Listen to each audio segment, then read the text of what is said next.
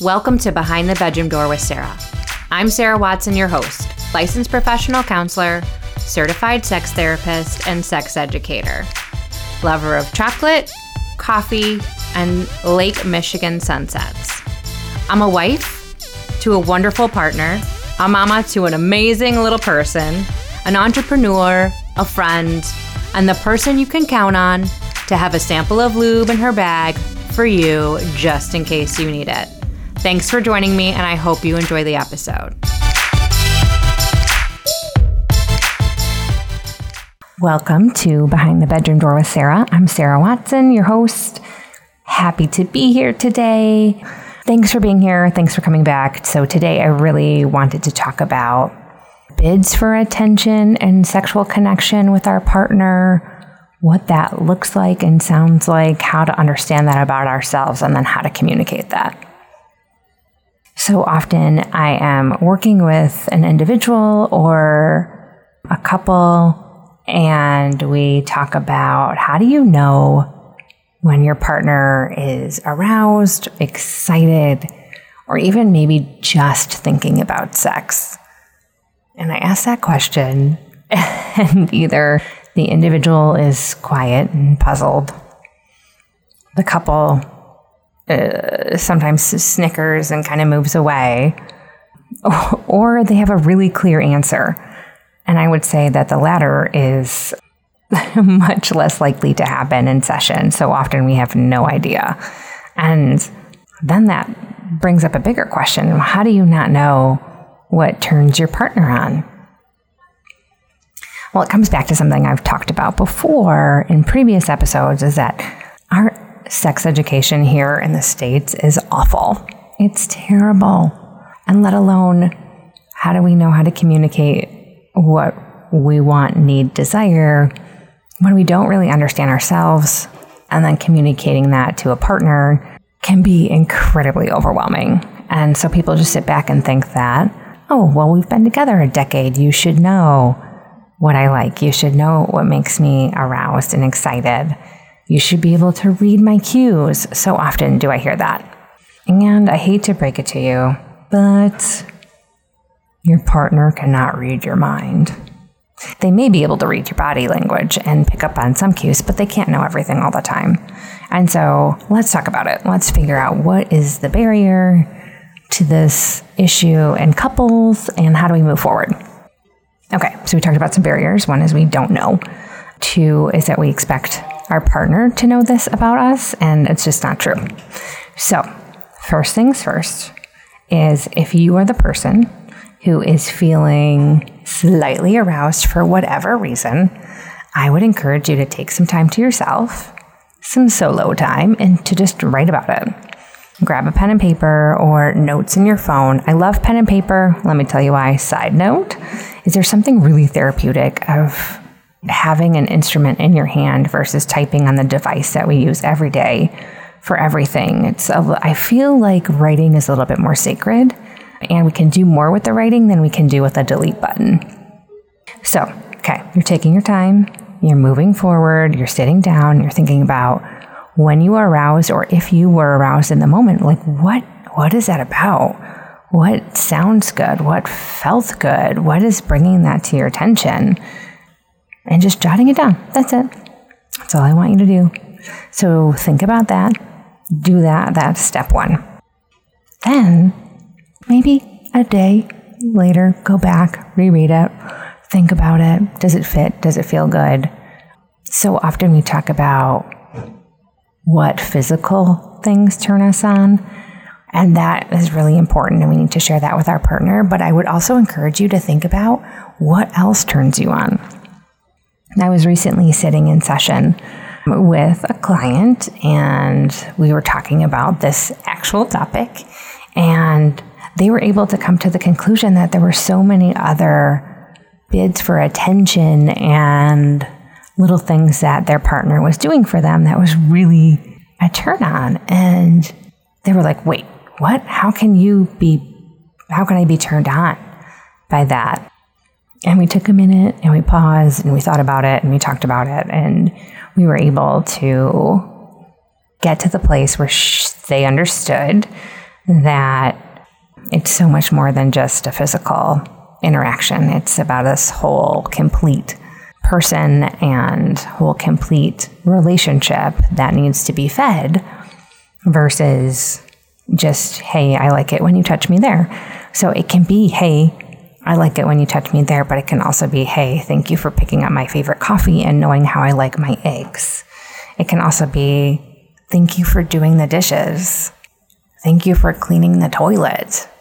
Taking something off of someone's plate is really, it can be very, very sexy and can go into the sexy bucket of fill my sexy bucket. And the more my bucket is filled, the more likely I am or we are to being open to that physical interaction. So, what do we do when we finally have this information? Well, if you kind of figure out these five things, I'm just saying five for a good reference, but it can be it can be two, it can be 10, it can be whatever you feel like. And if you are partnered, to then sit down with your partner and have a conversation and just say, "Hey, I was feeling desire the other day and I was surprised by it and trying to figure out what what brought me to that space. And so I want to share these things with you. And it make it part of a normal conversation. Doesn't have to be a scheduled conversation. Let's sit down and have sex. Sometimes we do need to have those. This is I don't think that this is that, depending on what's going on in your partnership. If again, if you're partnered, and then ask them again, if your partner or you're having this conversation with your partner, then ask them what they think is exciting and fills their sexy bucket and see what comes up. Uh, so often we are talking about what's missing, and sometimes, not all the time, there are things that are being put in the bucket and we're not recognizing that. So, this is a time and the space to do that. My mentor often said to me and said to um, my cohort, and I'm sure many others, that sex starts in the kitchen. And I was like, well, what? What does that mean when I heard that for the first time? And then she went on to explain that that foreplay and connection starts right after the last time that you have some type of physical connection.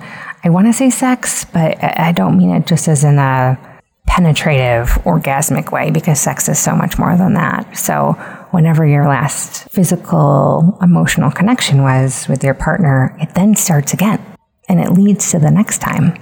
So, when she talks about sex starts in the kitchen, she's talking about your partner seeing you, seeing what needs to be done, and helping and doing it lovingly and caring in a caring way. And and participating together rather than just assuming very specific roles.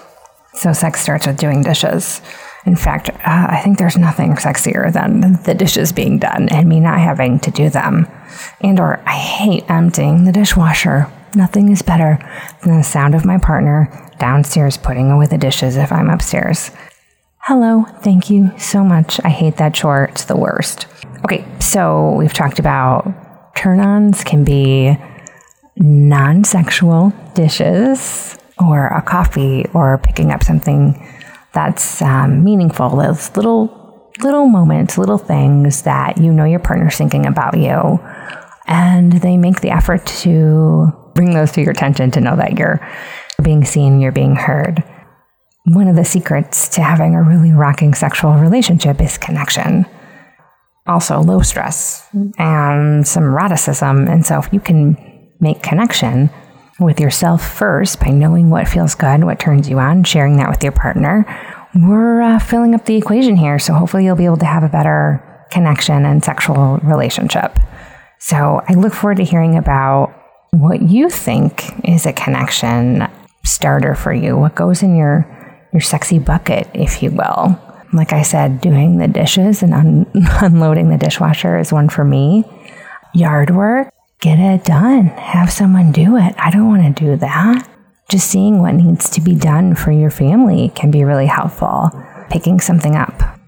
My partner, when I used to work in a restaurant, which I did for 10 years, and he worked in the same complex in the same mall, If he got off before me, he would bring me a coffee if I had to work that night. And it was just the sweetest.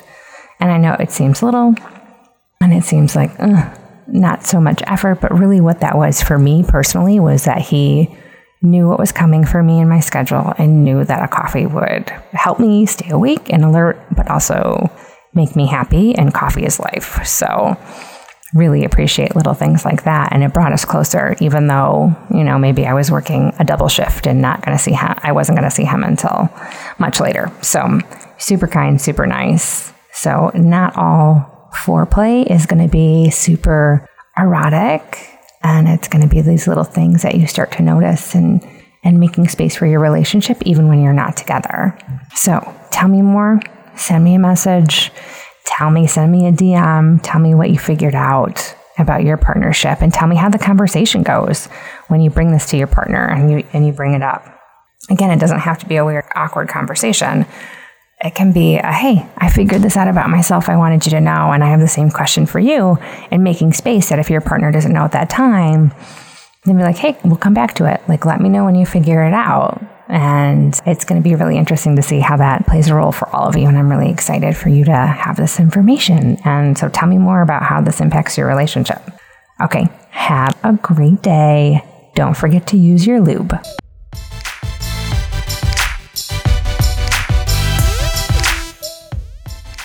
Thanks for listening. If you have any questions or thoughts, you can find me on Instagram at Behind the Bedroom Door with Sarah or SWSX Therapy as well. You can also find me at simplesexeducation.com. There you can sign up for my weekly ish newsletter where I send out information, thoughts, feelings about parenting, relationships, sexual health, and upcoming workshops or retreats. We'd also appreciate it if you could subscribe, rate, and review. Two parting thoughts I hope you always take with you from our episodes. One, lubrication is your friend. Use it, love it, tell me all about it. And as Emily Nagoski says, pleasure is the measure. When you're thinking about all your encounters with your partner or anything outside of that, let's look for pleasure in every day.